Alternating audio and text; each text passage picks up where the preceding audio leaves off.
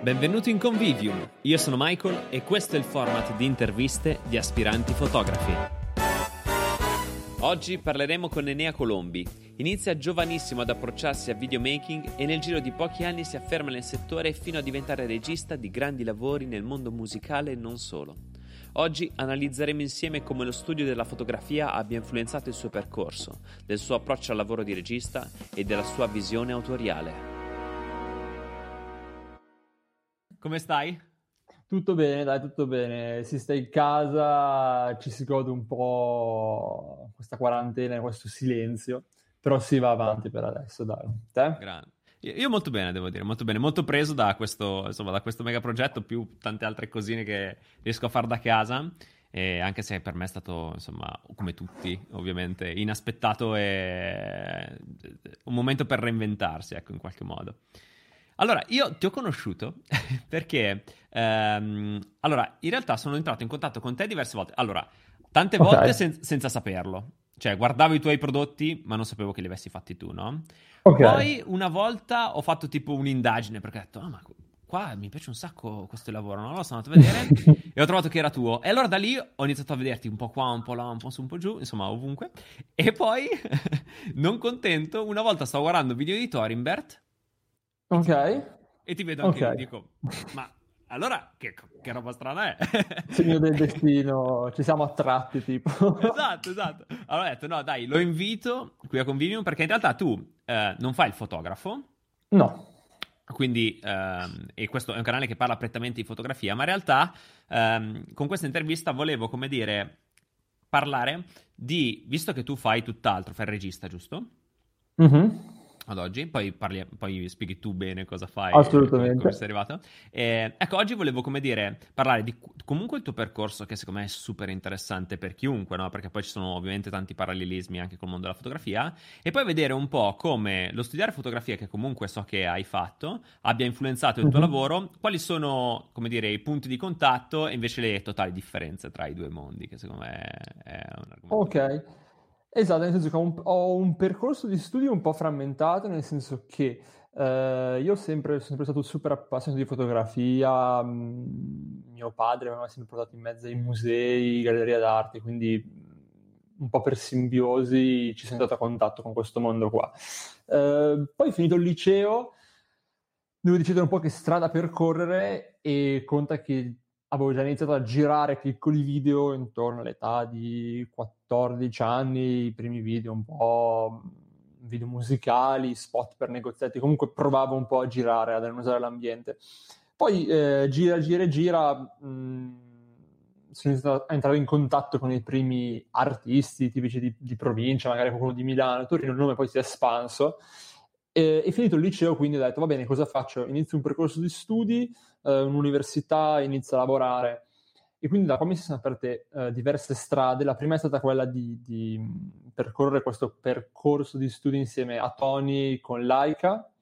Eh, è stato un corso su selezione durato sei mesi eh, sulla fashion photography, quindi fotografia di moda, l'approccio, soprattutto um, era, era un approccio diverso dai soliti corsi perché non si parlava di tecnica, ma era di più um, un allenare l'occhio, allenare la mente sia al ritratto di moda che al prodotto, quindi un, un approccio molto diverso rispetto alle solite cose. Parallelamente portavo sempre avanti eh, la passione per il cinema, l'immagine in movimento, studiando direzione della fotografia. Um, ho seguito vari workshop, per esempio alcuni corsi di Italo Petriccione, di Castiglioni, quindi direttore della fotografia storici italiani, eh, dalla quale ho preso un po' di tecniche più su commercial e narrativa. Quindi ho avuto queste tre infarinature, fashion, narrativa e commercial. Eh, tutto questo poi è sfociato eh, nella mia eh, sfrenata passione per la regia perché ehm, sentivo che avevo qualcosa da dire in più, no? invece di stare sempre solamente a curare il lato tecnico, magari della luce o quant'altro, uh, e mi sono buttato più sulla regia di uh, videoclip musicali.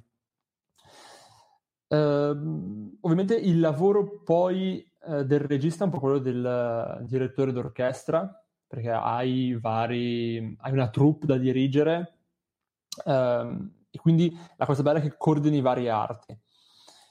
E l'ho sentito particolarmente mio, dopodiché eh, sono riuscito a girare il primo video in Major, un videoclip musicale intorno ai 18-19 anni, quindi con Universal, e da lì un po' la mia carriera ha, ha, preso un po' il volo in questo mondo nascosto dei videoclip.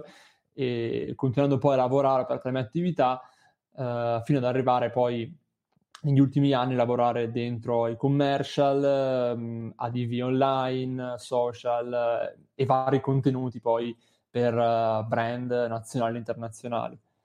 Quindi questo è stato un po' il mio percorso fino ad oggi.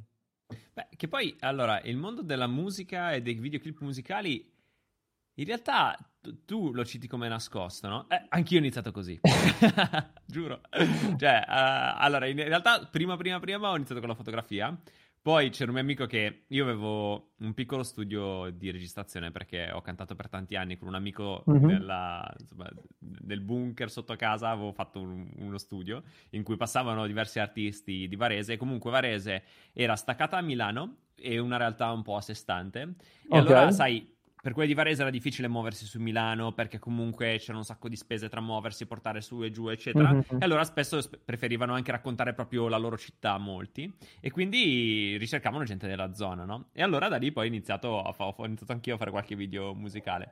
Però devo dire che ad oggi, cioè, il livello, soprattutto di, insomma, di certi artisti, si è alzato tantissimo nel video, no? E anche mm-hmm. le produzioni che prima una volta erano un po' più semplici, appunto caserecce, oggi invece sempre più si spingono nel diventare sempre più professionali fino a diventare vere e proprie insomma, produzioni interessanti e anche molto belle esteticamente, no? Io ho visto alcuni tuoi video e ho detto wow, cioè pazzesco. Ok, ma ce n'è uno in particolare che ti è piaciuto, che ti ricordi, magari non il titolo? Ma allora... Um, delle immagini. Allora, aspetta, ma er- per esempio ho visto alcuni di Ernia, che sono certo. belli. Fotograficamente, mm-hmm. la fotografia di quelli, adesso non ricordo le, le canzoni perché... Certo, avrei visto, avrei visto, Simba probabilmente di Ernia, quello nella casa di Mollino. Sì, esatto, uno è quello esattamente, sì. Ok. Beh. Ma ti dico, Mm, ho detto che il mondo è nascosto perché ci sono tantissimi ragazzi che poi mi scrivono per chiedermi consigli e quant'altro e vedo che tutti hanno lo stesso ostacolo, che è, il, hanno due ostacoli principali, che il primo è come passare da videomaker poi a regia e, e quindi eh, amminist- dirigere una troupe e il secondo è proprio come farsi notare. Quindi dico nascosto perché mm, forse eh, sei anni fa, sette anni fa era se tu facevi videomaking a un certo livello, eh, la voce girava tantissimo. Adesso è un lavoro che davvero in tanti possono fare e quindi il mercato è quasi saturo e, e poi c'è questa tendenza al, all'uniformarsi perché comunque adesso YouTube è, è, un po' anche il posto in cui ho iniziato io imparando. Uh, ora c'è molta tendenza, la tendenza di emulare un certo stile eh, e, questa emulazione poi porta a un appiattimento generale dei contenuti perché in tanti seguendo tutorial eh, si crea un, un, sottobosco di persone magari molto brave tecnicamente, ma non esce poi l'artista da questo, l'artista inteso come regista, non, non, non come musicista in questo caso, si ha questo appiattimento e quindi la scelta è quasi nulla, nel senso che non si riesce più, secondo me, a emergere magari come si poteva prima. Quindi eh, ad oggi la cosa importante è sicuramente non farsi prendere troppo da, da dei tecnicismi o piuttosto emulare una tecnica perché tanto sono in mille che possono farlo e probabilmente lo fanno anche meglio di te. Quindi per questo io dico che sia un po' nascosto perché c'è poca ricerca in Italia anche da poi parte di, di Major e quant'altro. E credi che eh, tu come hai fatto a fare questo scavallo? Cioè, come hai fatto a passare da videomaker a eh, mm-hmm. regista? Allora, diciamo che eh, il mio passato poi da videomaker è, è strano perché ehm, lavorando con tanti artisti poi di, di, di, varia musica sono arrivato poi al rap eh, e poi tramite il rap e tramite vari artisti mi sono espresso eh, in un modo che non era il linguaggio del rap io non ascoltavo rap prima di fare video rap, per dirti, okay, o comunque hip hop.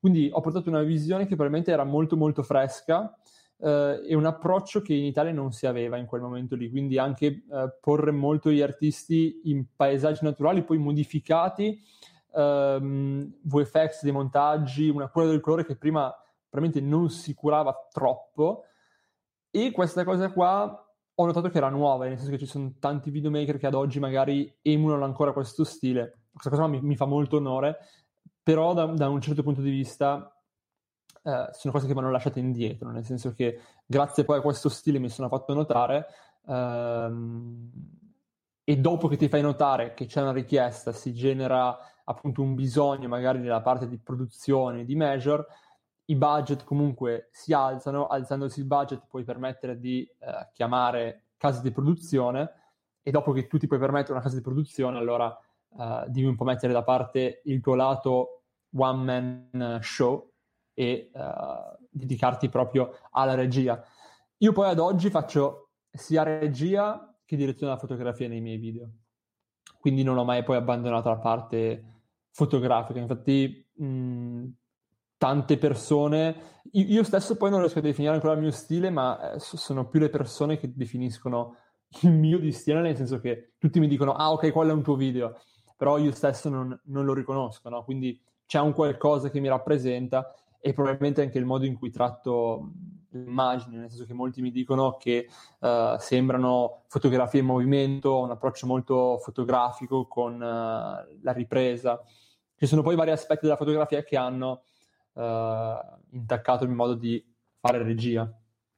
Ecco sì, perché um, beh, io per esempio da fotografo, quando ho visto appunto, per esempio adesso non so, mi viene in mente quello, ma mh, mm, ne ho visti anche diversi altri. Ehm, quello che mi ha colpito è stata proprio la, la fotografia bella, cioè curata che hai avuto, mm-hmm. oltre, al di là di altri magari tecnicismi che io, mh, mm, non essendo videomaker, posso non percepire, no? Ehm, però ho visto proprio questa questo occhio attento alla fotografia. E mi ha poi stupito quando ti ho visto nel workshop di, di Thorimbert, no? Perché proprio, certo. infatti ho detto, ma, ma, è lo stesso. Poi, cioè, sì, eri lo stesso perché so, eri tu, però mi sono chiesto come mai, no? E allora pensavo che avessi fatto, come dire, un, cioè che in parallelo facessi anche foto, e invece no, mi hai detto che proprio no, cioè hai preso quell'esperienza semplicemente per studiare fotografia? Esatto, nel senso che più che studiare la fotografia, studiare l'approccio a un mondo eh, che per me, a me è sempre interessante, quindi tutto il mondo fashion mi ha sempre attratto tantissimo. Io poi la, la parte fotografica eh, dello scatto della macchina fotografica in sé l- l'ho sempre portata avanti, ma più per una passione, nel senso che non ho mai fatto nulla per lavoro, non, uh, ci sono stati lavori commissionati che non ho, non ho mai accettato perché non, non, mi considero un fotografo e non penso di, portare, di, poter portare un lavoro professionale nella fotografia, quindi non voglio vendermi per tale. Uh, quindi l'ho sempre vista più come una passione e sicuramente quel corso lì mi è, mi è, servito tantissimo perché, come ti dicevo prima, non era una cosa tecnica, ma era una cosa molto teorica e soprattutto di approccio al mondo della moda, partendo poi dalla storia, poi mh, ci interfacciamo con tanti artisti, eh, editori e quindi mh, è stimolante quando senti persone che nella vita riescono effettivamente a fare qualcosa prendi spunto, prendi ispirazione, quindi sicuramente a livello di mentalità mi ha fatto fare uno step successivo. E... Beh, poi lavorare con Tony penso che non sia male affatto, no? È uno Beh, che assolut- comunque... assolutamente, nel senso che poi il suo modo di insegnare è, è tutto suo, ha un modo suo, ti fa entrare le cose in testa e è tutto diverso, nel senso che poi appunto da quel corso la mia testa è stata, è stata ribaltata, svuotata e riempita con nuove informazioni, quindi è proprio stato un reset che mi ha fatto capire bene uh, dove volessi andare a parare poi col mio lavoro.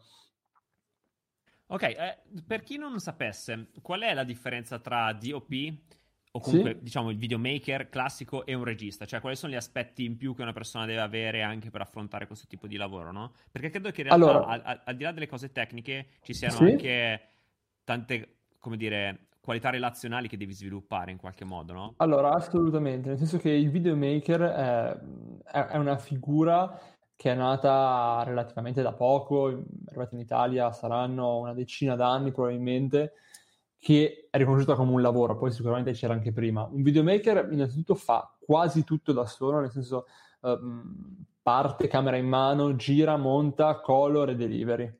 Il più delle volte così. Poi ovviamente ha degli aiuti, magari c'è, c'è il ragazzo che dà una mano sul set, eh, si fa dare una mano magari da un elettricista per delle luci specifiche, però diciamo che il videomaker in sé è un po' il responsabile di tutto. Quindi tu prendi questa persona qua, lavora per te e ti consegnerà il video finito. Il lavoro del regista è, è, un lavoro un po' più articolato, nel senso che sicuramente per farlo deve avere coscienza ehm, del mezzo, del budget e soprattutto conoscere come una troupe si muove e conoscere le varie gerarchie. Perché comunque tu da regista ti ritroverai ad avere un operatore, un macchinista, un elettricista, un, un, aiuto elettrico, un puller, uno scenografo, un line producer, ci sono tante figure che vanno a creare una troupe e devi capire bene ogni persona qual è il suo ruolo, perché comunque poi tu devi amministrarle, tu sei il responsabile di questa troupe. Sicuramente mh, a livello qualitativo un regista poi accederà a budget più grandi, accederà a gare creative, Uh, sarà in contatto direttamente con le agenzie, con i clienti, farà i brief su brief, direttori creativi, quindi è più un lavoro corale la, la, la regia. Non, non, si parla più di videomaking perché è proprio un, un, lavoro corale nel quale ci sono tante persone che lavorano, ognuno dal suo, e tu da regista devi un po' imparare a um, amministrare tutti questi ruoli e soprattutto capire anche le potenzialità di ognuno, perché poi sei tu che ti fai la tua troupe. Devi sapere te quale scenografo è meglio di un altro per questo lavoro, quale elettricista è meglio di un altro per questo lavoro. E quindi è proprio un, un, insieme di persone che lavora in questa troupe per portare un lavoro professionale al cliente. Perché tu non lavori sempre con la stessa troupe, ma ogni tanto in base alle esigenze chiami questo o quella allora, persona? Diciamo che eh, con la troupe lavoro quasi sempre con le stesse persone per i videoclip. Eh, e invece per i commercial dipende davvero da tantissime cose, nel senso che se appunto eh, devi lavorare con un brand di scarpe per dirti eh, e non hai bisogno di uno scenografo che ti costruisca cose particolari, ma prima che altro un set designer che ti collochi piccole cose, allora lì davvero valuti in base eh, al progetto che stai affrontando quale persona usare, però ad esempio eh, gli operatori, gli elettricisti, eh, i puller sul set sono sempre gli stessi, quindi ho, ho, una mia piccola troupe formata e poi ci sono varie manovar- mm, maestranze che vanno poi a comporre, diciamo, le cose aggiuntive in base poi al progetto. Ok, chiaro. E praticamente il regista, diciamo, si occupa anche dello storytelling di quello che andrete a fare, sostanzialmente. Allora, eh, non sempre, nel senso che sicuramente lo sto- storytelling inteso come magari movimenti di camera, inquadrature, eh, espressioni degli attori, quello sì.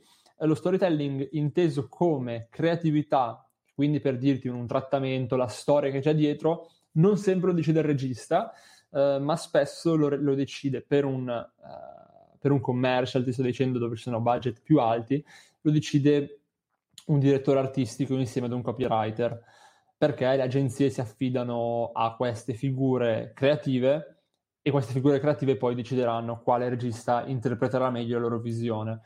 Poi ci sono i vari casi nella quale invece l'agenzia contatta direttamente il regista perché gli piace la sua visione, gli piace il modo in cui racconta e quindi è totalmente carta bianca.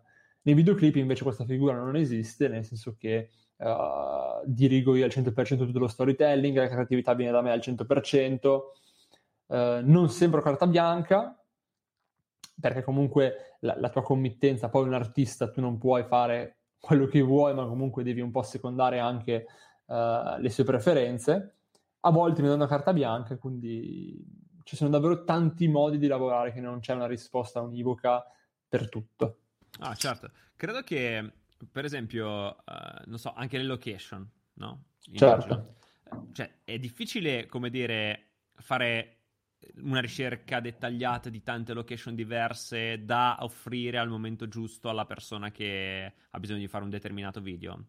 Per esempio, appunto, Assolutamente. So, um, per esempio, nel video di Ernia, mm-hmm. la location l'avete decisa insieme? C'era già? Uh... No, la location gliel'ho proposta io eh, perché ero appassionato di Mollino ed è una casa che si trova a Torino e quindi per me era proprio un onore andare a, a, girare in questa casa e lui è impazzito quando l'ha vista, quindi in quel caso lì sono stato io a, a proporgliela. Uh, però appunto ci sono vari modi di lavorare sulle location, nel senso che um, ci sono tre casi in verità. Il primo quando sono io che la propongo dal nulla e quindi so già che per quell'artista voglio questa location perché andrebbe davvero ad aiutare lo svolgimento della storia e l'impatto visivo. Il secondo caso quale, nel quale magari c'è un'idea, eh, magari ben articolata, e tu hai bisogno di tante location, quindi non so, hai bisogno della via alberata, hai bisogno della casa di provincia, hai bisogno del loft. Eh, allora io in quel caso lì contatto il mio location manager, lui va a fare un po' di scouting, manda foto e da lì poi parte lo spoglio della sceneggiatura dello script e lui magari per ogni scena che ho scritto mi manda una serie di, di immagini, no? E mi propone quindi queste location. La terza invece addirittura è quando uh, il location manager mi propone una location speciale, mi dice guarda Enea, c'è questa casa di questa signora che non apre nessuno, ce l'abbiamo solamente noi, scrivici un video intorno. Quindi il rapporto con i luoghi deriva un po' da queste tre esigenze che si possono creare. Ok, chiarissimo, chiarissimo. E, um, è interessante come come dire, tu sia passato appunto da videomaker, quindi a far tutto da solo, a poi fare questa cosa di regia con tante persone, no? E sei passato in istantanea, cioè è stato proprio un click immediato perché ti è arrivata una commessa data la svolta che hai detto prima e quindi dal giorno dal lunedì al martedì è stata una cosa il salto così oppure è stato ogni volta aggiungevi un pezzo un pezzo un pezzo finché sei arrivato ad essere un regista vero e proprio con una troupe All- allora ehm Dovrei fare un po' di passaggi indietro, nel senso che sicuramente mh, mm, sono stati tanti piccoli video da indipendente da videomaker, magari i, fa- i, tre, i due più famosi forse che ho fatto da videomaker sono uh, Malibu di Vegas Jones e Ipernova di Mr. Rain. Ok. Sono gli ultimi due video che ho fatto da, da videomaker completamente da solo, uh, di cui uno è girato a Los Angeles, che è Malibu, e dopo quel video lì mi ricordo che eh, Universal mi chiamò e mi propose di fare il video di Nero Bali e di Elodie e mi chiede bravi. Ok. E mm, sono tutti video... Ah, eh, perfetto. Detto, e sono tanti sono video che poi, eh, soprattutto Nero Bali, è, è, un video che è stato super acclamato per una serie di ragioni, per l'amicizia che c'era dentro, era un modo di narrare una hit estiva diversa, mm, nel senso che prima le date estive erano molto latineggianti, eh, molto spiagge, eh, corpi quasi perfetti, quindi c'erano vari messaggi che siamo andati un po' a destrutturare, quindi mettendo dentro comparse diverse, location diverse. Mm, siamo, invece della spiaggia del mare eravamo sulla spiaggia di un fiume inquinato praticamente, eravamo sul Po, quindi ambienti urbani, è un po' destrutturato, cioè tipo che sputa abbiamo proposto un po' di immagini che andavano a spaccare questo alone di perbenismo politically friendly della hit estiva ed è stato super uh, acclamato, ha fatto un sacco di, di, views e diciamo che appunto quel video lì è stato uno dei primi video che ho girato con una produzione perché appunto dopo che ti propongono un budget tu da solo non riesci a gestirlo. Poi prima di questo video c'era anche un piccolo passaggio in mezzo che era Barracuda dei Bundabash insieme a Jake La Furia e Fibra. E questo era un video che avevamo un budget discreto che abbiamo girato sempre con una produzione perché erano comunque quattro artisti grossi. Loro nel video non ci sono e, e anche in questo video qua è stata proposta una narrativa unconventional nel senso che eh, sono solo ragazzini, bambini sono i protagonisti e, e per la prima volta abbiamo aggiunto, abbiamo, abbiamo esplorato un po' questo ha questo, questo affetto eh, molto naturale e intimo. Infatti c'è la scena dei, dei, ragazzi che entrano nella piscina, questi bambini di 10-12 anni che si spogliano e restano in intimo e fanno delle scene in acqua. Eh, e ho sempre proposto un po' delle immagini che forse prima nei videoclip in Italia non venivano troppo mh, utilizzate e penso che sia stata un po' questa qua la, l'amo che ho lanciato, che poi è stato preso e hanno poi lanciato questa estetica che hanno apprezzato particolarmente e da lì poi ho sempre lavorato con le produzioni, quindi diciamo che sono stati questi due video iniziali, quindi Malibu Ipernova, tantissime visualizzazioni, hanno attirato l'attenzione di queste major, ho iniziato e poi quindi Bundabash più Elodie e Michele Bravi e da lì poi ho sempre lavorato solamente con le produzioni. Ah, è stata una cosa graduale ovviamente. E la prima volta che hai dovuto gestire il budget come te la sei vista? È difficile, nel senso che appunto mh, anche qua di avere fiducia nella produzione con cui lavori, nel senso che non uh, tu il budget poi mh, di avere delle persone che te lo gestiscano anche, nel senso che non sono io regista che pago le varie eh, maestranze, pago la location o quant'altro. Questo è il compito della produzione e tu quando metti in mano un budget a una produzione devi avere la fiducia completa che questo budget poi venga investito uh, nel miglior modo possibile e che non ci siano dei soldi buttati via perché comunque magari uh, c'è una location che ti costa 10 però la produzione la fa pagare 15 no? quindi c'è bisogno di una fiducia reciproca uh, ho sempre detto che poi la regia è sempre uno scambio di cose, dai per ricevere e ricevi poi per dare indietro. Mm. Ok, scusa, fammi capire bene perché io questo mondo non lo conosco. Quindi, certo. Ehm, cioè, allora, ipotizziamo, io etichetta, ti chiamo e ti dico, senti, io sì. vorrei che tu facessi da regista un mio video. Sì. Ok, cosa ti dico? Ti dico tipo, il budget è questo, sì. T- trova una produzione, mm-hmm.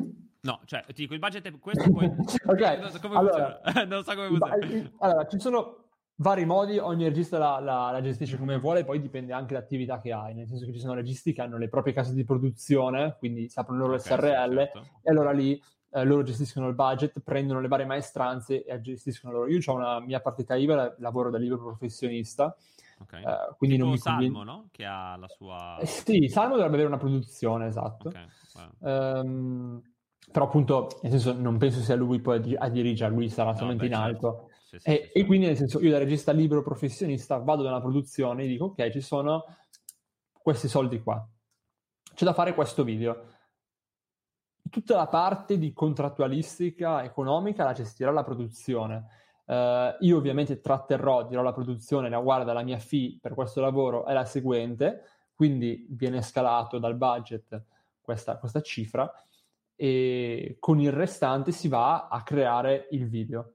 Ok, chiaro. E da lì, quindi hai 100, da questi 100 dovrai prenderti le varie persone che ti servono. Non so, sai che devi fare un video tutto in studio, però devi ricreare una foresta, tu sai che dovrai investire tutto in scenografia e luci, mentre certo. magari altre persone non servono. Ogni, ogni lavoro ecco, può essere. Lo, quello che ti cerca la location non ti serve, ad esempio, in quel caso. Esatto, esatto. Okay, esatto, chiaro, chiaro. ti facevo il discorso della fiducia perché io poi nei videoclip ho sempre lavorato con, um, con Borotalco, che è una delle produzioni okay, più sì. importanti che ci sono in Italia di, di videoclip. E poi si è proprio creato un rapporto di, di amicizia reciproca, nel senso che c'è, c'è stima innanzitutto. E quando penso che sia una cosa fondamentale nel mio lavoro riuscire ad avere un rapporto eh, soprattutto perché un regista, oltre poi al budget che porta, porta anche con sé una sua immagine e visione eh, che è sempre difficile che esca se la produzione non ti, non ti conosce. Perché mh, se ad esempio dico, ok, ho bisogno di queste tipologie di attori, io ad esempio lavoro con un casting director che sa benissimo quali tipologie di attori voglio, cioè non devo proprio spiegare di nulla lui legge lo script e sa già quale voglio, ma se un domani dovessi cambiare casting director e lavorare con altra gente, sono sicuro che se leggessero uno script mio non mi proporrebbero le stesse cose. Eh, quindi, interessantissimo. Ma no, scu- finisci, scusa, quindi? Quindi nel senso è proprio una cosa di uh, fiducia. Non, uh, io penso che poi un regista riesca a dare al massimo dopo tanti tentativi con varie persone diverse. Mi, son, mi, è capitato anche di appunto avere una troupe con la quale non mi trovassi per nulla. Quindi lì...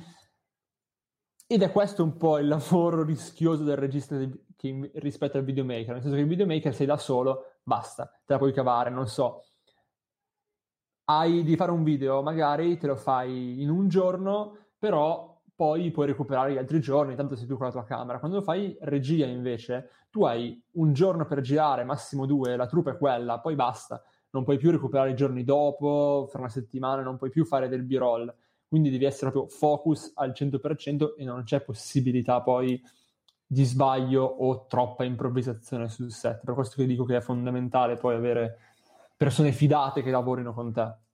E tutte queste persone come le trovate? Per esempio, mh, mm, lo scouting eh, manager? Allora, diciamo che ogni produzione, ogni produzione ha, uh, una, ha, un loro database con una serie di persone uh, fidate con cui lavorano. Tante volte sono loro, loro stessi a propormi uh, queste figure qua. E quindi mi dicono, guarda, ti va di lavorare con lui, io guardo un po' magari il portfolio, il curriculum e quant'altro e dico, ok, ci può stare Altre volte magari sono io a proporle, quindi non so, magari su Instagram, magari vedo nei crediti su Vimeo, c'è qualche scenografo molto interessante che mi interessa, dico contattatelo, tiriamolo in mezzo per un lavoro. C'è uno che fa di effetti speciali interessanti, contattiamolo. Quindi a volte sono loro, a volte sono io che porto proprio delle maestranze diverse che possano dare un valore aggiuntivo. Tipo mi ricordo in particolare un lavoro mh, di Mecna, che era un Drinko 2, non so se l'hai mai visto Uh, ne ho visti diversi di Mecna, ma questa canzone non mi viene in mente in questo momento. È quello dove ci sono tutte queste ragazze con dei drink in mano su fondali pastello, uh, le ragazze fanno un autosincronizzato. Non ce l'ho presente. Beh, avevo comunque lavorato con uno scenografo molto molto bravo, secondo me, uh, che aveva una sua visione, oltre che magari assecondare il tuo il tuo desiderio portava proprio degli oggetti in più in scena che secondo me hanno fatto proprio la differenza, quindi c'era proprio un suo gusto personale. E, e sono esperienze sempre stimolanti perché mh, la cosa bella della regia è che poi la, la regia in sé fa parte della settima arte, il cinema, come lo vogliono chiamare, però poi un insieme di tante altre arti, quindi l'arte della sceneggiatura, della scrittura, eh, del doppiaggio, del, de- dello scenografo, quindi sono tante maestranze che lavorando insieme creano poi questa, quest'opera.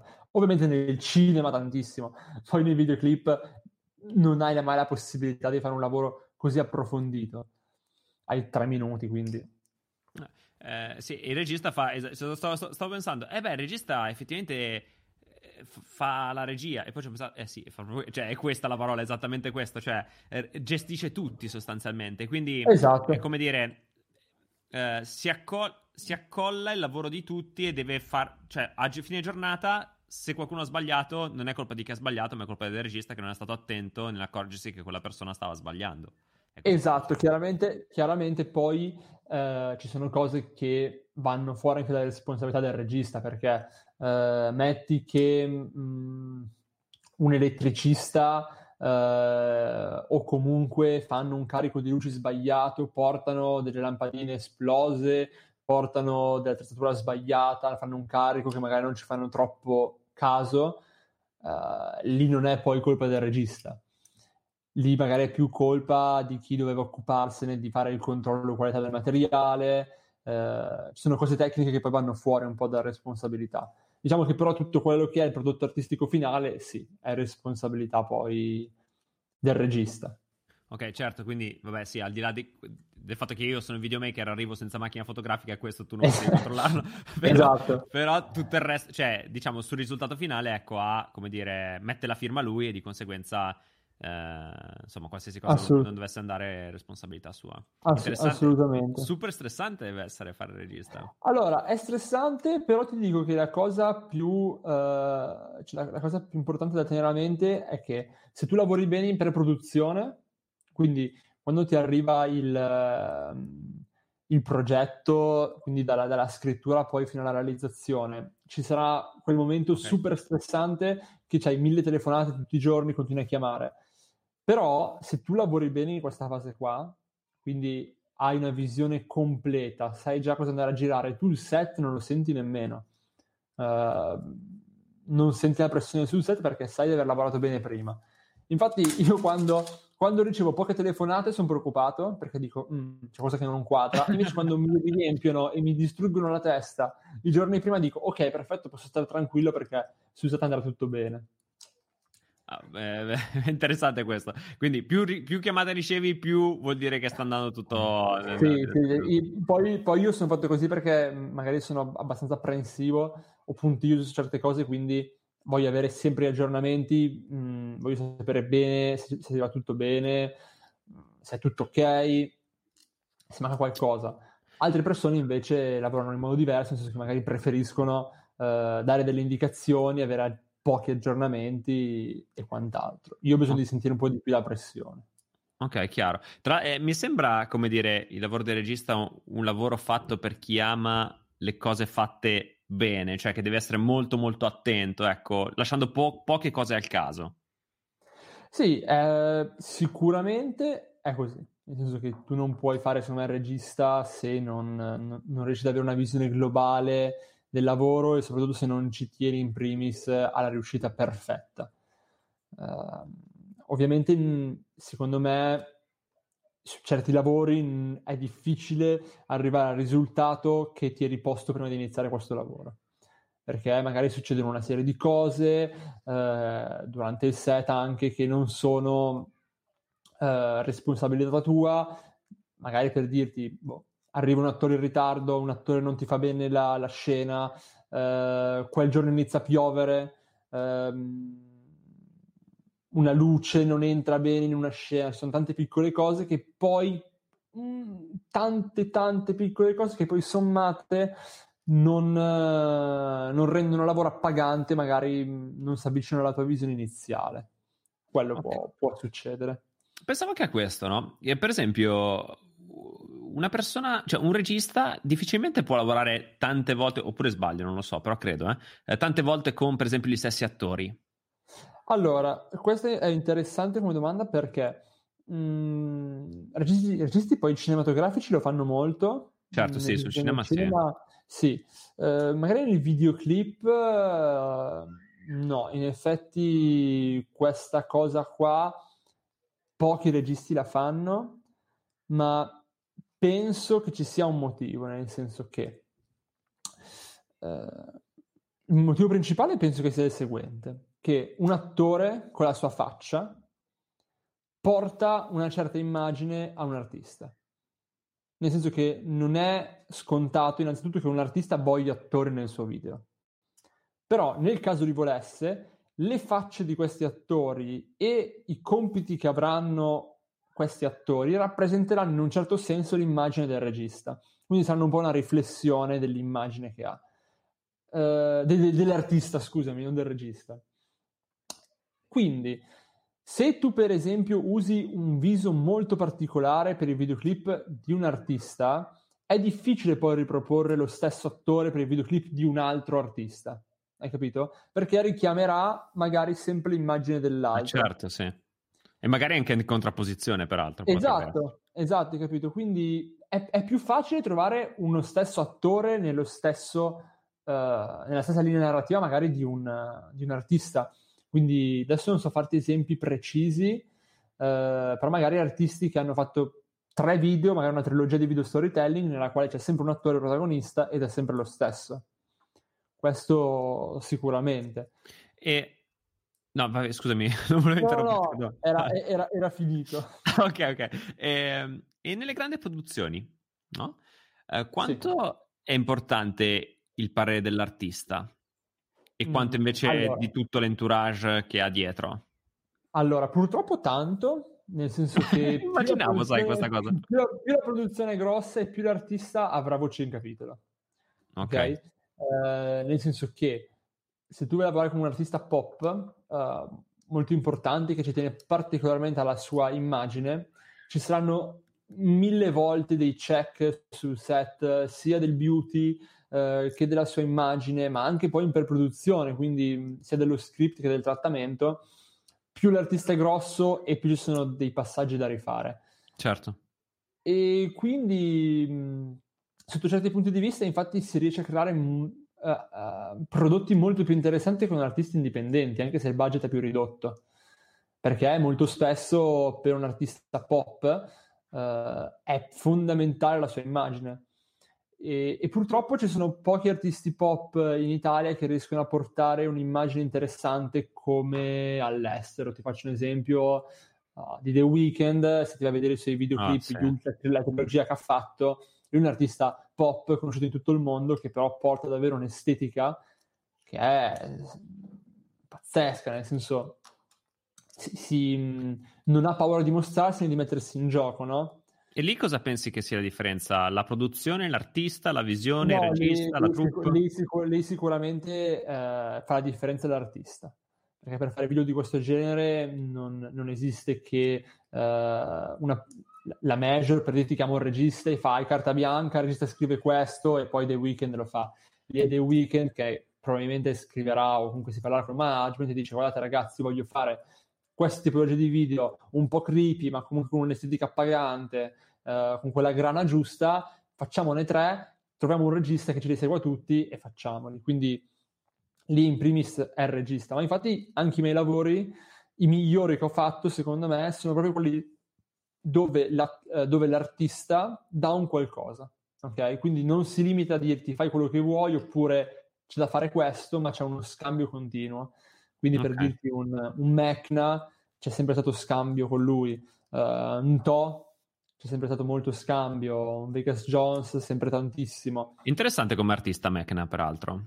Eh, è molto è interessante un... perché lui arriva dalla, arriva dalla grafica, eh, nel senso che ha sempre fatto musica, ma ha un percorso parallelo di grafica, e quindi sicuramente c'è una cultura visiva che eh, dà, un valore aggiunto al video, nel senso che ha quella capacità di riconoscere se un prodotto sperimentale è effettivamente funzionale e di qualità rispetto magari a della fuffa. Quindi, eh, Peraltro, lui, lui, per tanto tempo si è fatto anche le, le, copertine dei dischi, non so se le fa ancora, sì, però sì, per sì, tantissimo tempo lo fa. Uh, ma lui, tra l'altro, tuttora fa grafica a livello nazionale e internazionale di dischi, cioè molto, è molto quotato e molto bravo lui. Ok. E, um, beh, eh, quindi questa collaborazione con l'artista è interessante. E ti è capitato di lavorare continuativamente solo con un artista? Cioè, a un certo punto questo artista ha deciso no. che tu fossi il suo regista e l'hai seguito per sempre, tra virgolette? Sì, sì, sì, sono più estemporanee le cose? Allora, eh, dipende, dipende sempre, però sicuramente, allora, com... parlando di artisti pop, ti dico Federica Abbate, eh, che è una delle okay. migliori autrici italiane, scrive canzoni per davvero chiunque, hit radiofoniche, eh, e la sua carriera invece da solista eh, si è affidata moltissimo a me. Quindi tutti gli ultimi suoi 3-4 videoclip li ho sempre seguiti io. Lei non è, non è, super produttiva, quindi fa uscire poche cose, però lei si è proprio affidata a me completamente perché gli piace il modo in cui gestisco il, il video. Okay. Ehm, Altri artisti sicuramente sono Vegas Jones e Mr. Rain. Um, con Mecna poi c'è stata una cosa continuativa, nel senso che gli ultimi due video gliel'ho fatti io. Uh, ecco, eh, qual è l'ultimo? Aspetta, quali sono gli ultimi due video che sono usciti suoi di Mecna? Allora, uh, Fuori dalla città, che tra l'altro okay. è selezionato anche ah, il Che aspetta, che è quello... Quello dell'auto. Della macchina, sì, bellissimo quello. Esatto. Bello, molto bello, sì molto interessante. Uh, Mara Sattei, che non so se hai presente qual è, ti lo consiglio perché è super fotografico. Ok. Questi sono i video più fotografici che ho fatto nella mia carriera. E che tra l'altro è l'artista, secondo me, italiana femminile più interessante degli ultimi anni. E con lei c'è questo rapporto di continuità, nel senso che un giorno la sua etichetta mi ha contattato e mi fa: Guarda, uh, creiamo questo team, tu uh, Simone Furlan come styling e Assia al make-up, quindi questo team di immagine. Uh, abbiamo costruito questo, questa sua estetica che è super, super particolare uh, e abbiamo già fatto due lavori insieme.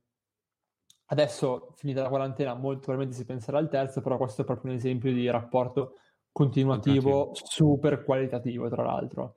Perché ah. penso sia Tra l'altro credo che sia difficilissimo sì da una parte mettere il tuo stile, dall'altra certo. non essere la fotocopia di te dell'altro video.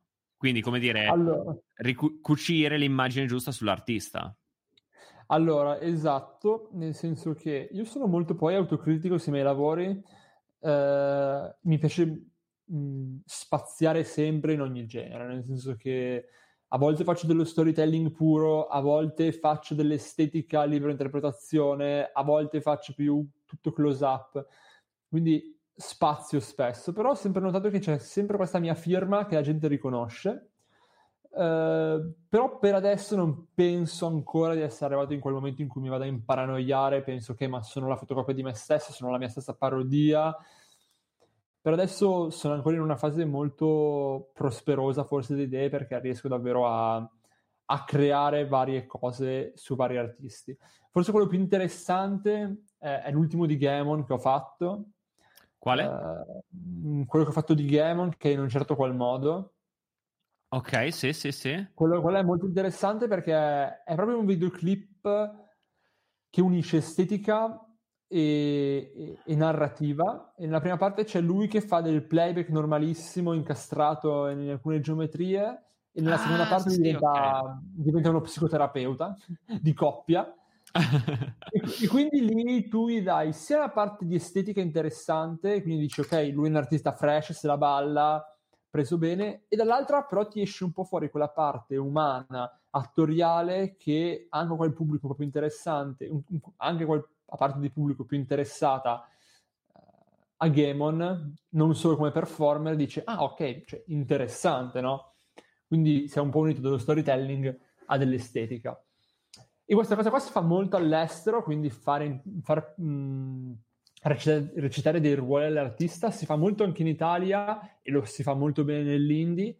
Nel pop questa cosa qua non si fa ancora bene, purtroppo. Quindi il fatto di far uh, recitare o performare l'artista in un certo modo senza che sia scontato che sia sempre il solito playback di lui fermo davanti alla finestra, per dirti. Certo.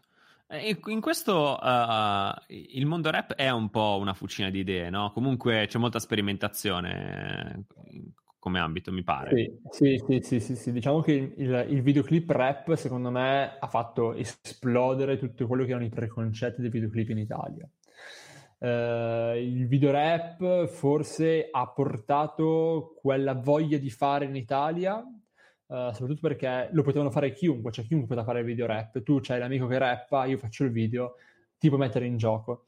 Uh, quindi sicuramente ha dato questa grinta alla, alla nuova generazione. e invece, secondo me, la scena indie italiana ha portato una ventata di aria fresca a livello autoriale di videoclip. Ci sono certi videoclip indie che sono fatti molto bene e portano una visione che fanno anche ben sperare a un futuro cinematografico. Quindi ci sono un po' queste due branche italiane uh, di questa n- nuova ondata, new wave, come vogliamo chiamarla, di, di regia. Ecco, a proposito di cinema, uh, quanto il mondo dei videoclip è vicino al mondo del cinema, quindi quanti sono i punti di contatto e quante invece le differenze invalicabili, cioè che oltre a quelle non, non riesci ad andare con un videoclip? Allora, sicuramente quest'anno ci sono stati due esempi di registi che sono andati al cinema partendo dal videoclip e sono Lettieri e, e Ionaz, che sono la coppia dei registi. Ah sì, ho presente, riconosco loro. E loro sono andati al cinema passando direttamente dai videoclip, quindi questa può, ti può far capire quanto effettivamente il mondo del videoclip abbia influito e spezzato un po' le vecchie catene del cinema arcaico in Italia. Um, è un mondo sicuramente da un punto di vista distante ma vicino. Ci sono tanti controsensi, nel senso che tutto il cinema in Italia è praticamente a Roma. Uh, la parte musicale invece è a Milano, ma si crea sempre questo dialogo tra le parti, no? Ci sono chiaramente registi uh, più improntati allo storytelling, che quindi tu li vedi e dici, ok, uh, loro fanno cinema, altri artisti invece più improntati uh, su un'estetica narrativa uh, hanno una libera interpretazione, però non so effettivamente quanto poi un regista che sappia fare una narrativa nei videoclip possa essere efficace nel cinema e uno invece che si cura più l'estetica possa essere efficace nel cinema, perché comunque si parla sempre di tre minuti, 3, 4, 5 minuti. Uh, la narrativa è ridotta, è asciutta, un film dura più di un'ora, un'ora e venti, due ore, tre ore. Quindi è, è diversissimo modo di approcciarsi a, a, un film rispetto a un videoclip. Magari c'è un regista bravissimo nello storytelling breve, quindi ti fa la storia geniale in tre minuti, e c'è invece un regista che non riesce a esprimersi in tre minuti, quindi preferisce non fare dello storytelling convenzionale, ma sperimentare in altro. Ok, chiaro. Eh, Poi appunto speriamo, la cosa che si spera è che adesso che Netflix arrivi in Italia e che riesca a dare un po' di respiro all'Italia a livello di, di serie, di film, quindi vengano prodotte cose più interessanti. Questa è un po' la speranza. Ah, non sapevo perché eh, Netflix arriva in Italia come produzione? In teoria sì, nel senso che non, si, non, non, è ancora certo, però sta producendo tantissime cose italiane. Quindi ah, okay. mh, c'erano in programma tante serie, tra l'altro appunto eh, sia il film di Ionaz che mh, di Lettieri eh, sono prodotti da Netflix. Ah, Quindi ah, meraviglioso. È, è iniziata questo, questo dialogo, no? E, e, infatti si spera che si sposti in Italia e inizi un po' a investire in, uh, in storyteller italiani e chissà magari si riprenderà una nuova era di, di cinema italiano, non si sa. Ma speriamo. Uh, sicuramente ci sono un sacco di talenti, soprattutto insomma, uh, che magari non sono sotto le luci dei riflettori e poca gente conosce, no? Che però nel loro settore invece sono molto riconosciuti e, e importanti. E um, quanto ha influito? Cioè, allora, innanzitutto, quanto ha influito la fotografia nel tuo fare il regista? Cioè, mm-hmm. lo studio della fotografia proprio come come materia, diciamo, anche in quei sei mesi, ma poi penso che comunque tu abbia fatto un, percorso anche prima e dopo certo, di, di studiare certo. fotografia. Quando ha influito sul, sul tuo lavoro di regista oggi? Allora, ha influito parecchio e penso che questa cosa qua poi mh, venga fuori in certi videoclip, soprattutto come quello che ti, dice, ti citavo di Mara Sattei, nel senso che poi ci sono tanti fotografi che hanno anche influenzato la mia visione, e quant'altro. Però la cosa che mi contraddistingue un po' di più, che in tanti mi hanno fatto notare, è che non sono in troppi in Italia a curarsi sia la regia che la direzione della fotografia. Quindi sicuramente aver fatto fotografia prima, ma dato la possibilità e la capacità critica e tecnica eh, di velocizzare un processo, quindi io da solo facendomi la fotografia sul set non ho bisogno di uh, un direttore di fotografia che me la faccia per me, e quindi si salta quel processo che dici ah ok questo non va bene, questo invece va bene, quindi si salta un po' quelle, quei, quei, tempi morti diciamo, che poi comunque uh, nei commercial lavoro con il direttore della fotografia, quindi devo per forza interfacciarmi, però nei videoclip che è un po' più di getto, un po' più artistico, ti lasci più andare, uh, dal mio punto di vista è molto molto molto più facilitante che io mi faccia la fotografia, quindi ha sicuramente influito a livello visivo, mi ha allenato la vista e l'occhio e arrivo sul set già sapendo la tipologia di inquadratura che voglio fare, le luci che userò, eh, uno schema luci, ho già tutto in mente. Se dovessi lavorare con un direttore della fotografia, eh, probabilmente non sarebbe così naturale, ma lui darebbe una sua visione. Chiaramente non, non va un direttore della fotografia bravo non va ad eseguire solamente il compitino, mette quel qualcosa in più di suo, no? Chiaro. E... e quindi sicuramente in un futuro inizierò a collaborare con, con vari direttori di fotografia anche nei videoclip, però prima che questo accada bisogna uh, formare un rapporto umano nel senso che non penso che inizierò a lavorare con qualcuno sui videoclip prima che non ci sia una fiducia reciproca, quindi anche solamente uscire a bersi una birra insieme, un caffè, ti becchi, dici due parole, ti senti una chiamata, si crea un rapporto, ci si manda un po' di reference, uh, a me piace questo, a me piace questo, dopo che si, ci si connette, quindi si crea un po' quella connessione e capisci che allora potrebbe essere un valore aggiunto a livello tecnico, allora dici ok sì, diamo in mano la fotografia a lui. Però per adesso ho sempre avuto questa tendenza del, di curarmi da solo le immagini, quindi sicuramente il background fotografico mi ha preparato a livello tecnico eh, affinché io riesca a gestire un po' la mia visione e, e creare un, una cosa che sia effettivamente mia a 360 gradi, magari sbagliata, eh, sotto, sotto, certi punti di vista tecnica è sbagliata, ma magari è quello sbagliato che dà eh, quel valore aggiunto. Ok? Certo, e, um, quali, quali, sono invece, visto che hai comunque scattato e scatti ogni tanto, qual è la differenza sostanziale che tu vedi e che ti ha fatto propendere per il video rispetto alla fotografia? Allora, nel senso che c'è, una cosa fondamentale che è il movimento, nel senso che la fotografia eh, tu vai ad immortalare l'attimo, eh, che sia poi documentaristico, ritrattistico, di composizione, tu scatti e, e, lo porti a casa. Invece il video, la cosa che mi piaceva di più era il fatto di poter mettere in movimento persone e soprattutto eh, il dinamismo che puoi dare, ok? Uh, creare, ma anche creare dei, dei, dei tableau vivant, quindi de, delle immagini comunque in movimento. Non lo so, il movimento mi ha sempre attratto, eh, ma anche se tu pensi, eh, immaginati una ripresa frontale di un attore che sta camminando in, in una galleria, quindi tutte le luci una sopra l'altra, tu quando cammina vedrai sempre la sua faccia che passa in un chiaroscuro, no? Quindi ombra, luce, ombra, luce, ombra, luce, ombra, luce. Quindi eh, è tutto più animato, no? è tutto più, più tridimensionale, mh, mm, puoi esplorare lo spazio, puoi creare eh, delle connessioni. Quindi è sempre stato questo che mi ha portato poi a intraprendere la strada video. Ok, chiaro. Quindi, eh, come dire, eh, la vicinanza, la necessità anche di avere del sì. movimento. Okay. Esatto, diciamo che appunto la fotografia boh, mi era stretta, cioè non, non sono mai riuscito a vederla troppo come uno strumento di espressione Ehm, sono sempre stato un tipo molto molto dinamico, iperattivo, quindi sicuramente la, il, il movimento in sé mi rappresenta molto di più della fotografia. Poi scatto perché mi piace proprio scattare, a volte mi rilassa, hai capito?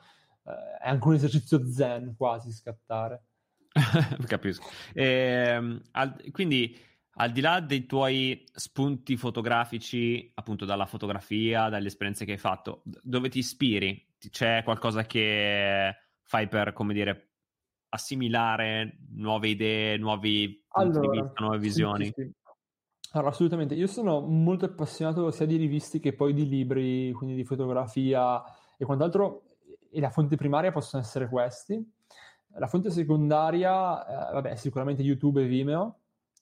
Uh, e la fonte terziaria sono i servizi di streaming a pagamento, quindi un Chili o un Netflix, se uh, voglio vedermi un film in particolare vado a cercarmelo. Poi io ho tanti artisti, tanti registi che hanno influenzato la mia estetica che mh, più di altri prediligo, ma come tanti altri registi cinematografici. Uh, quindi diciamo che poi nella, nella, mia memoria visiva sono tutte cose che magari io oggi mi guardo un videoclip, uh, mi piace tantissimo, poi magari me ne dimentico e fra due anni butto giù un'idea che leggermente ha quel profumo di quel video che è rimasto poi nel mio subconscio, no? Uh, immagazzino tantissimo, nel senso che guardo di ogni, mh, sia delle cose russe, giapponesi, uh, tedesche, sono super attratto dal mondo francese eh, e quindi guardo tantissime cose e queste cose qua poi rimangono immagazzinate e magari in un futuro vengono fuori. Non sono uno di quelli che magari eh, prende proprio reference, eh, tipo nei, nei, miei trattamenti script non ho mai inserito uh, video reference, link, cose attive. Uh, vado più per immagini, vado anche magari boh, a ritagliare pezzi di giornale, fotografo il libro, Ehm, ma anche l'architettura per dirti, in molti miei video parlano di architettura, parlano il linguaggio dell'architettura, rapporto poi soggetto-spazio, uh, spazio davvero in, in, ogni tipologia di genere per andare a trovare ispirazione. Poi a livello fisico anche proprio musei, gallerie d'arte sono luoghi che mi piace tantissimo andare a visitare quando ho tempo. Beh, interessante il fatto che tu eh, quando dai una reference non dai mai un video, ma dai delle fotografie. È sì, su- super interessante. Super interessante. Assolutamente. Non, non, non, c'è proprio nessun trattamento nel quale ci sia un link a un video, ma sono solamente fotografie. Eh, ma anche per dirti palette colore, nel senso che a volte metto un pezzo d'erba e dico questo. cioè, vado a fare magari una ricerca di prati, no? Eh, non vado mai a mettere cose video perché mi influenzano troppo. Cioè, si va a creare una sorta di rubamatic eh, o di, di, collage video che poi cioè, vederli tu dici ti influenzano troppo. Preferisco avere delle fotografie eh, e lasciarmi poi trascinare da questo. Ok, quindi tu da, poi dalle fotografie ti immagini l'immaginario, lo applichi all'artista o al lavoro che devi fare e da lì sviluppi poi insomma il tuo esatto. prodotto finale. Ah, esatto. interessante. Ma anche, ma anche, per esempio se tu vuoi vederti il video di, di Lazza, eh, Netflix, in quel video lì non ci sono state reference né di foto né di video, ma solamente dipinti. Okay. È solo stata una ricerca di dipinti eh, per un lato dello studio della luce, quindi per la luce che voleva avere in, que- in queste situazioni qua, ma anche per le composizioni. Eh, quindi quello è un video. Consiglio di andare a vedere. Se, se avete tempo, andate a vedere sia Netflix che i due video di Mara Sattei, uno fatto a Parigi e l'altro fatto in Marocco. Quelli okay. sono molto interessanti dal punto di vista fotografico. Bello. E, t- tutti ti diranno: Ah, che bella la vita di uno che viaggia così tanto. Quando sei in viaggio, hai tempo per visitare i posti in cui sei o no? Mai stato. Io, allora, con la fortuna che ho davvero nel mio lavoro, ho viaggiato tanto. Sono stato per lavoro, mh, mi sono fatto Los Angeles, l'Irlanda, uh, Turchia, Marocco, Parigi, Spagna, mh, Islanda. Ho fatto davvero tanti posti però non hai assolutamente il tempo per visitare nulla.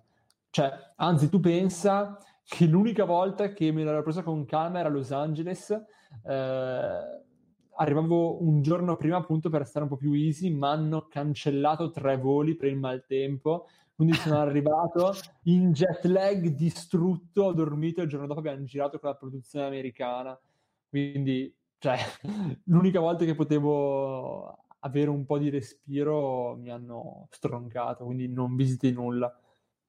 Ok, chiaro. Eh, immaginavo, peraltro, è stata insomma, una domanda retorica. Eh, tu sei giovanissimo. Cosa consiglieresti mm-hmm. ai giovanissimi che si approcciano? Quali vedi essere il loro errore più, tra virgolette, comune? Ecco. Alcuni consigli hai già dato allora, all'inizio, però se vuoi aggiungere qualcosa. Sì. Diciamo che eh, la, la, cosa che ho notato è che c'è un po' di confusione in Italia perché il mondo del videomaking è un mondo nascosto, nel senso che non, non ci sono, non è un lavoro che conoscono tutti ed è anche difficile magari spiegarlo ai genitori eh, o alle persone che ti stanno vicino e dargli credibilità, no? Eh, quindi sicuramente c'è da farsi un esame autocritico e, e capire le nostre necessità. Quindi io sono un ragazzo, eh, ho finito il liceo, cosa devo fare? Ho bisogno di un'infarinatura, voglio fare cinema, voglio fare pubblicità. Bisogna innanzitutto capire cosa si vuole fare, perché se si vuole fare cinema e tu vuoi fare solo quello, per forza di cose, secondo me, ora come ora in Italia, un'università è fondamentale per capire le dinamiche filmiche, magari se tu puoi fare cinema vai a Roma, dico. Per tutte le altre persone invece che vogliono intraprendere un percorso sia di, di, di filmmaker o, o, di regista pubblicitario o videoclip che poi può arrivare al cinema, sicuramente il consiglio è di iniziare a guardarsi intorno e di non preoccuparsi della, se non abiti a Milano, se non abiti a Roma, anche se abiti in una provincia, io, io abito in provincia, mi sono poi spostato a Milano, uh, però la prima cosa che ho fatto è guardarmi intorno e, e realizzare il fatto che tante attività hanno bisogno di un, video, di un video tante attività hanno bisogno di un'immagine, uh, ci sono sicuramente artisti che hanno bisogno di un video.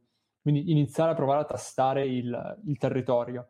Uh, soprattutto confrontarsi costantemente con la, con la, con la concorrenza, no? Quindi tu da, raga, tu da, ragazzo di 19 anni guardati intorno, guardati intorno quelli della tua età cosa stanno facendo, a che livello sono.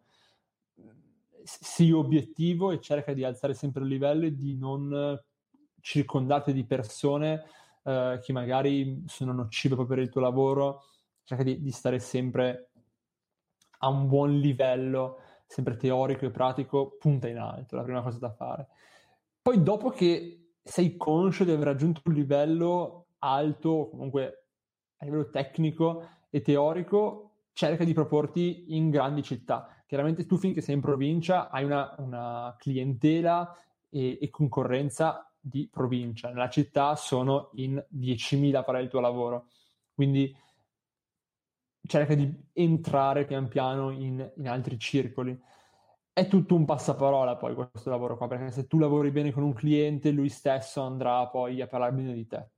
Quindi è sicuramente fondamentale la comunicazione, eh, la precisione e la professionalità nella quale svolgi un lavoro. una cosa da evitare assolutamente sono i ritardi sulle consegne, eh, i ritardi sui set, uh, sii professionale, nel senso che questo è il primo consiglio che, che do. No, assolutamente. Tra l'altro è interessantissimo eh, il discorso di... cioè, quando tu hai detto che questo lavoro è tutto basato sui contatti e è, è uscito tantissimo nelle interviste che ho fatto questo concetto, no? Perché tanti pensano che sia il talento, questo e quell'altro, ma la realtà è che poi il talento se non hai un'occasione di dimostrarlo rimane in tasca, no? È anche vero che però nel momento in cui hai l'occasione devi saperla sfruttare e tante occasioni non sono travestite da tali, no? Perché magari no. tu fai un lavoretto piccolino e dici vabbè sì, io spesso mi è capitato di sentire magari ragazzi o amici che dicevano ah sì vabbè ho fatto questo lavoro sì però mi paga un poco lo faccio la svelta e però eh, cioè non funziona allora, esattamente così no? È sicuramente un lavoro il nostro nella quale eh, bisogna essere imprenditori di se stessi e quindi capire bene quando è il momento di guadagnare a livello pecuniario e quando è il momento di guadagnare a livello artistico e di contatti. Nel senso che magari c'è il lavoro in cui tu guadagni bene, lo fai per pagarti l'affitto e te lo porti a casa, e il lavoro invece magari in cui non c'è tanto budget, che però magari intorno c'è un, um, un marasma di gente che potrebbero portarti altri lavori enormi. Quindi è un talento anche questo, secondo me, il fatto di riuscire a capire quali sono le occasioni in cui bisogna investire e quali sono invece le occasioni in cui bisogna pensare di più al guadagno piuttosto rispetto al prodotto artistico in sé, no? Certo, e poi credo sempre che in un lavoro creativo il lavoro parli del creativo, cioè certo. eh, qualsiasi, anche se ti pagano poco, vabbè, a parte che se hai accettato un lavoro che ti paga poco, l'hai accettato tu, mica io, cioè nel senso avrei deciso di prenderlo, no? E nel momento in cui lo prendi comunque devi sempre tenere alto lo standard, no? Perché poi qualcuno lo vede tu, e non sa quanto ti hanno pagato per farlo, sa solo che il lavoro è tuo.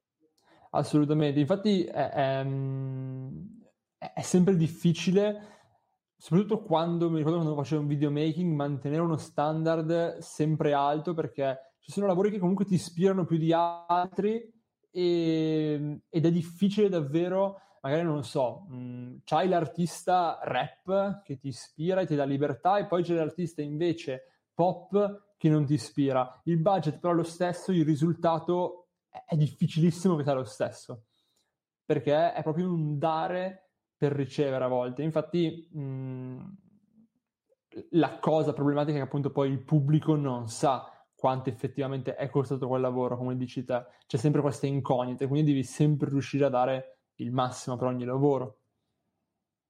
Chiaro. E, um, il fatto che tu sia così giovane, mm-hmm. uh, come l'hai gestita? Perché io uh, leggevo un libro l'altro giorno che è molto in linea con quello che mi dicono tante persone che mi seguono, no? Eh, e ci sono quelli che si lamentano perché sono troppo giovani e quindi dicono sì. ah nessuno mi dà detta perché sono troppo giovane e quelli che si lamentano perché sono troppo vecchi e quindi dice eh no ma non riesco più a reinventarmi alla fine ognuno si sente sempre un'età sbagliata per, o per iniziare o per farsi valere in qualche modo tu che sei molto giovane come l'hai gestita questa cosa? Guarda io questa cosa qua tuttora eh, la devo affrontare su certi lavori nel senso che più vai avanti, più i budget aumentano e più eh, devi avere una certa credibilità e quindi ah, sicuramente essere giovani, soprattutto in Italia, ehm, può essere un, un fattore eh, a tuo sfavore. Mm, soprattutto in America ci sono tantissimi registi di 23, 24, 25 anni che curano campagne mondiali Ehm, ma sicuramente si arriverà anche in Italia a questo punto qua. Uh, ne sono convinto perché ora arriverà la generazione ancora più giovane di me e saranno tutti super creativi, quindi sicuramente ci sarà una, una rigenerazione di, di, di mentalità.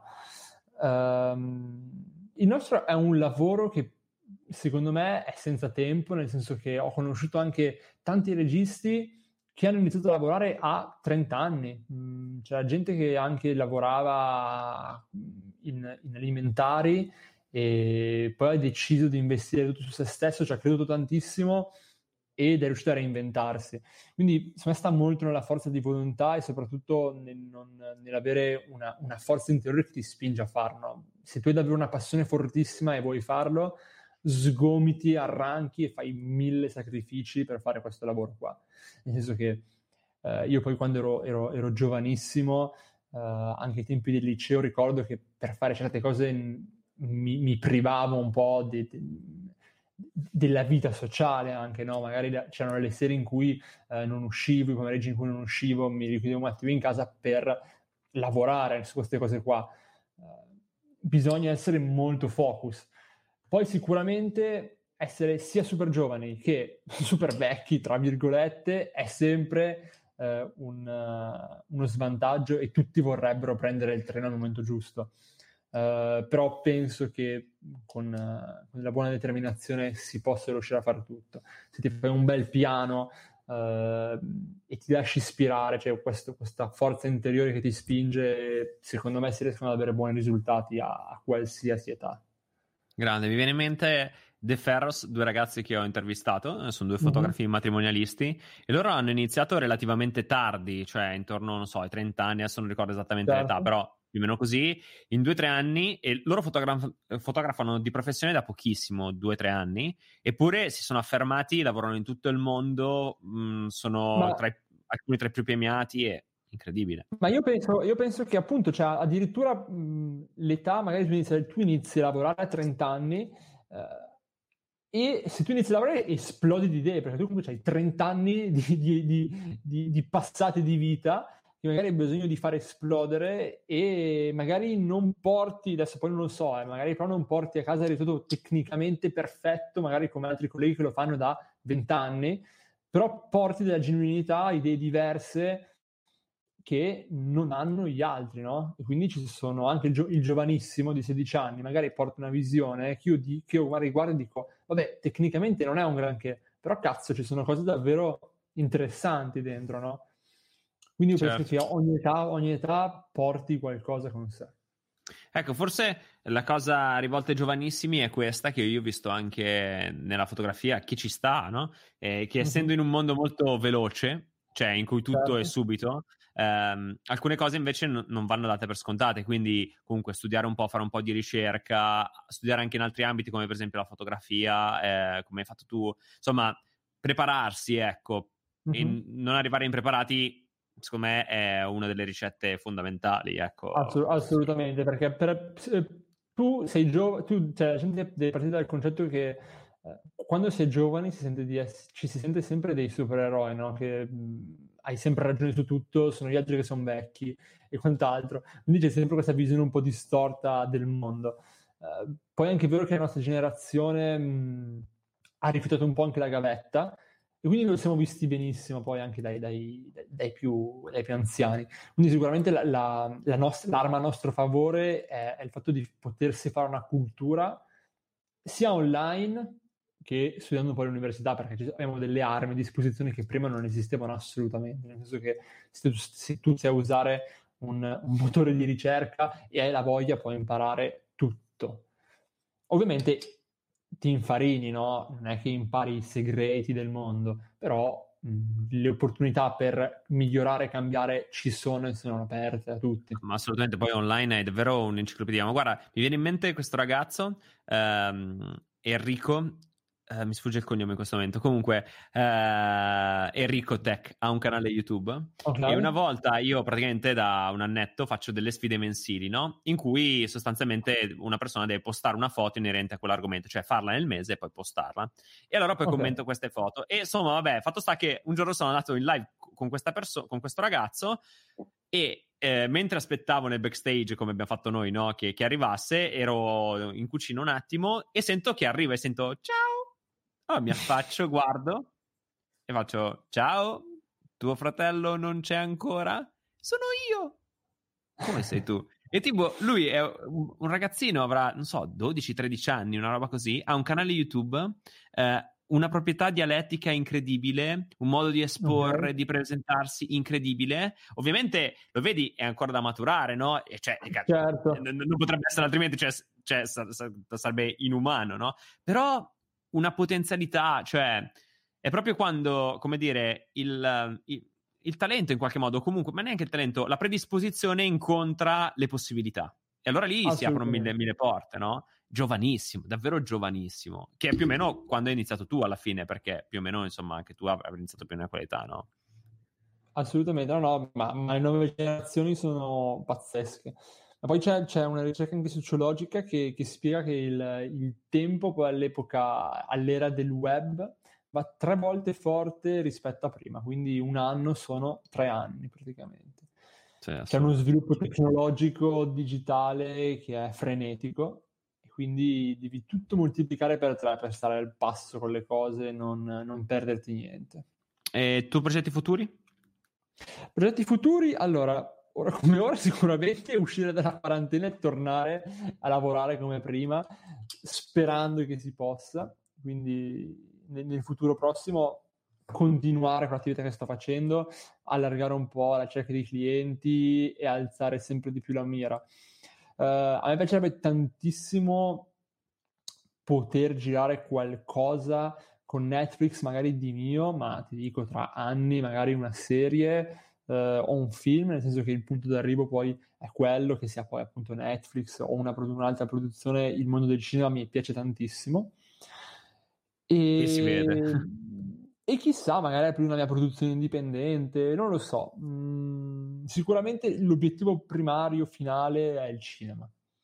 Ok. ora come ora andare avanti sempre su questa strada di commercio video musicali perché sono quelli, sono il mio linguaggio di adesso, no? mi esprimo bene con questo e quindi voglio arrivare al livello più alto che posso con questa tipologia di linguaggio. Ok, allora Tommaso di Ta- Traglia ti chiede come ti è venuta l'idea del video di Fuori dalla città? Quel video, allora, per quanto semplice, è assurdo. Grazie. allora, è una, una storia strana perché praticamente uh, un giorno mi... Allora, descrivilo un po' il video per chi non l'avesse visto. Allora, è un video totalmente fatto in studio, nella quale c'è Mecna uh, che fa un playback all'interno di questa Mercedes vecchia, sulla quale sono uh, puntati vari proiettori ehm, che proiettano immagini di una ragazza su quest'auto. Fine. E poi okay. alla fine, e poi c'è la parte finale dove ci sono delle grafiche fatte da Mecna eh, tempestose per la parte del synth eh, più, più aggressivo. È un video molto semplice che però a livello visivo spacca particolarmente e ha una storia curiosa, nel senso che un giorno mi ha chiamato Mecna e mi, ha spiegato che lui ha praticamente contattato questa ragazza francese, che è la ragazza che vedete nel video, e eh, tutta estate lei praticamente ha generato questi video con aiuto di amici o quant'altro di lei che fa cose e mi fa la mia idea principale era di fare uscire un video di questi, queste clip montate tra di loro.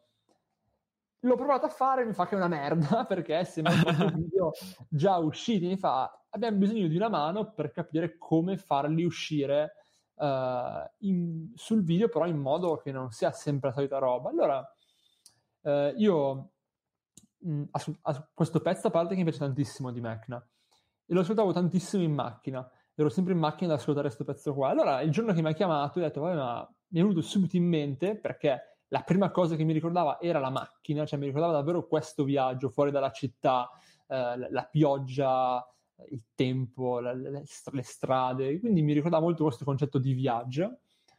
E ho detto, prendiamo quest'auto, la mettiamo in uno studio e ci proiettiamo sopra, mi hanno fatto arrivare dei miei amici che fanno light mapping, uh, cinque proiettori diversi nello studio, tutti completamente sagomati, quindi avevamo tutta la forma della macchina, ogni pneumatico era ritagliato, il cofano era ritagliato, tutto, cinque, cinque proiettori che andavano a proiettare la storia di questa ragazza, no? e quindi si è creato un po' questo video tecno-malinconico, perché comunque è una base super uh, elettronica, ehm, la voce malinconica, il visual eh, parla molto quel linguaggio tecnico eh, vis- visivo, del light mapping e quindi abbiamo creato un po' questa sorta di, di viaggio di Mecna, di lui in questa macchina, che tra l'altro si gira sempre indietro perché è come se stesse parlando con un passeggero e non si vede mai questo passeggero, tra l'altro. Ah, interessantissimo. Uh, tra l'altro quel video lì è davvero pazzesco. Grazie. ehm, ma prima tu dicevi che nel rap, cioè sì. tu sei arrivato al rap senza ascoltarlo e adesso però mi hai detto che ascolti Mecna. Allora vabbè, Mecna non è rap, no, no. ok. Allora, Ehi. ti dico, io conta che ho iniziato a, scusami se ti ho interrotto, ma faccio la precisazione, ho iniziato a lavorare con il rap a 14 anni e io assolutamente non, non ascoltavo rap. Ok. E lavorandoci, io è come se avessi dato qualcosa a questa cultura e questa cultura avesse dato qualcosa a me. Quindi adesso io ascolto tantissimo rap. Ah, ok, ok, chiaro. okay, quindi ti, hanno fatto convertire in qualche modo, sì, insomma. assolutamente. Ho, ho, capito e... una... E prima non, non l'ascoltavo, nel senso che ho capito proprio la, la cultura, ho imparato a, a capire i testi. Certo. Uh, l'ultima domanda, che l'ho tenuta in, insomma, in canna fino adesso. Sì. Quanto è importante per una canzone di successo un video altrettanto di successo? Allora, dipende sempre da, da, che, artista ti, da che artista si parla. Ti faccio un esempio di, di, Drake per dirti il video che tutti conoscono, che è quello di um, Hotline Bling di lui sì, sì. nello studio. Mm. E in quel caso il video ha, è andato di pari passo con la canzone perché eh, ha, ha, fatto partire un trend no? di, di, di, Drake che balla super casual in questo studio, eh, un balletto che tutti potrebbero ballare e quindi ha questo significato popolare, no? potentissimo. Um, e altri video che ho fatto io stesso hanno contribuito uh, al successo della canzone. E quindi dico un dipende, perché ci sono pezzi che davvero a volte vanno fortissimo, anche senza bisogno di un video, e altri pezzi che con il video hanno una marcia in più. Ad esempio, per dirti, eh, Nero Bali nell'esempio, perché um, Elodie arrivava da un momento eh, un po' um, di rottura no, della sua carriera precedente. E con questo video qua ha rilanciato un'immagine di sé totalmente diversa rispetto a prima e, ed è stato un po' il, il, portavoce della sua nuova immagine questo videoclip.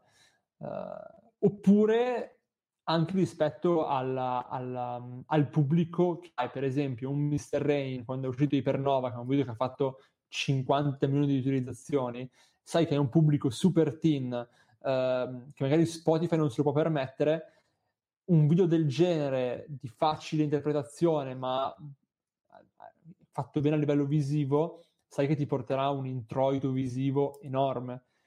Quindi dipende davvero da, da, da, tante, da tante cose. Sicuramente c'è uno studio poi anche di marketing rispetto al, al pubblico che un artista ha.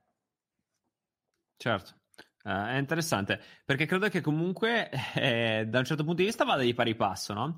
Però è vero anche che tu eh, mi è piaciuto quando hai detto non tutte le canzoni hanno bisogno di un video, no? O di un video forte. Mi viene in mente mi è venuto in mente, eh, non so se le hai viste, ma sì, probabilmente sì, le, le serie di video di Jaime, sì? che è questo rapper in cui certo. ha fatto una serie di canzoni in cui c'è, c'è, c'è solo una, un'inquadratura e basta. Assolutamente. E, niente Assolutamente. Più. Ma ti dico, allora, questa tendenza qua uh, penso sia, adesso lui lo conosco, Uh, di persona anche, non conosco bene questo suo progetto che sta facendo, il perché lo sta facendo così, ma ho, ho, una mia teoria, e nel senso che YouTube ha perso tantissimo negli ultimi anni, quindi gli ultimi due o tre anni le, le views sono calate a picco su YouTube dei video musicali, uh, quindi non c'è più questa esigenza come prima, nel senso che prima era il, il, il mezzo numero uno che veicolava la canzone YouTube e adesso non lo è più. Adesso è Spotify mezzo numero uno. Beh, basta pensare che per esempio Gamon eh, ha su YouTube delle medie di video bassissime, ma se vai a vedere su Spotify invece sono molto più alte. Lo certo, sì, sì, sì. Ma, come, ma, come, per dirti anche, anche Mecna ha, ha, delle visual che magari non sono altissime, però poi a livello fisico, quindi concerti, streaming, uh, merchandising, fa tutto sold out. Beh, banalmente, guarda non so, anche eh, Giovanotti piuttosto che anche grandi artisti, Tiziano Ferro, Elisa, che non hanno tutti questi numeri esagerati rispetto poi a quanto riempiono quando si muovono, no? Esatto, quanto... è, è, per questo che ti dicevo che mh, quando si va ad agire su un video, quando si ha la canzone forte, c'è uno studio comunque di marketing e di pubblico e per capire se effettivamente questo video c'è da indirizzare a questa tipologia di pubblico, perché sai che magari il ragazzino comunque fascia età 12-18 anni, ma anche 8 in verità, ormai sono, dagli 8 anni iniziano ad andare su YouTube, cliccherà tante volte sul video, oppure se è un prodotto di magari un prodotto premium per un pubblico con una certa mh, come si può dire, capacità critica o mentalità, magari se lo vede una volta e poi non se lo vede più. Certo, chiaro. E, ehm, allora, beh, grazie mille perché è stata grazie una te, bellissima in- intervista, super interessante nel mondo video, che in qualche modo mi ha fatto sentire un po' la, la nostalgia del video, in qualche modo. in qualche modo lontano però perché non tornerò al video perché già la ah, fotografia beh. è un delirio, figurati se mi metto pure a fare video non me la cavo più. Uh, oh, tra l'altro ho am- grandi amici che fanno video molto bene, quindi mi appoggio a loro se ho bisogno. E, ehm, di solito chiudo con le tre domande. Okay. Quindi sono tre domande molto semplici in realtà. Allora, la prima è uh, un libro che consiglieresti? Ok. Allora, un libro che consiglierei, ma mm, posso consigliare anche un libro di fotografia o un libro certo. scritto? Quello che preferisci. Allora, o se vuoi consigliarle uno e uno, così non ci facciamo mancare niente, va bene. Allora, io consiglio a livello di libro Ehm... fammi pensare, perché sono davvero tanti che mi, eh, hanno, mi hanno, colpito. Uh... Guarda, a livello di fotografia ti sparo quello di Renang. ok. e, di scrittura La meglio gioventù di Pasolini. Ok, beh, cioè, insomma... dei, dei, dei, titoli no, però poi invece mi sento anche di consigliare a tanti registi. Ok. Ehm, che tanti, in tanti mi chiedono, mi chiedono libri sulla regia. Eh, la UCLA a Los Angeles eh, fanno tantissimi corsi. Eh, se andate sul loro sito ci sono tutti i libri di testo. Quelli sono i migliori libri di regia di direzione della fotografia che potete trovare in commercio quindi quelli sono i migliori libri da andare a leggere.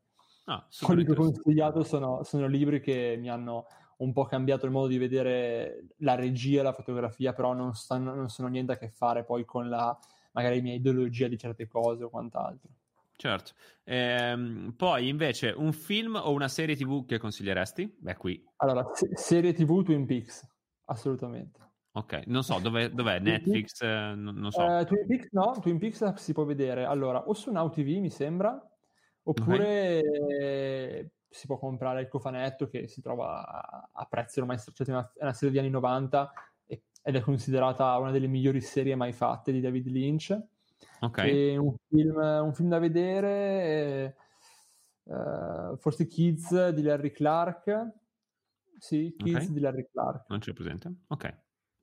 È bello perché io mi sto prendendo tutti i titoli di tutte le interviste e mano a mano me li okay. sto guardando, capito? Okay. la serie, video, e, e, l'ultima, attenzione, questa è quella che mette in crisi tutti.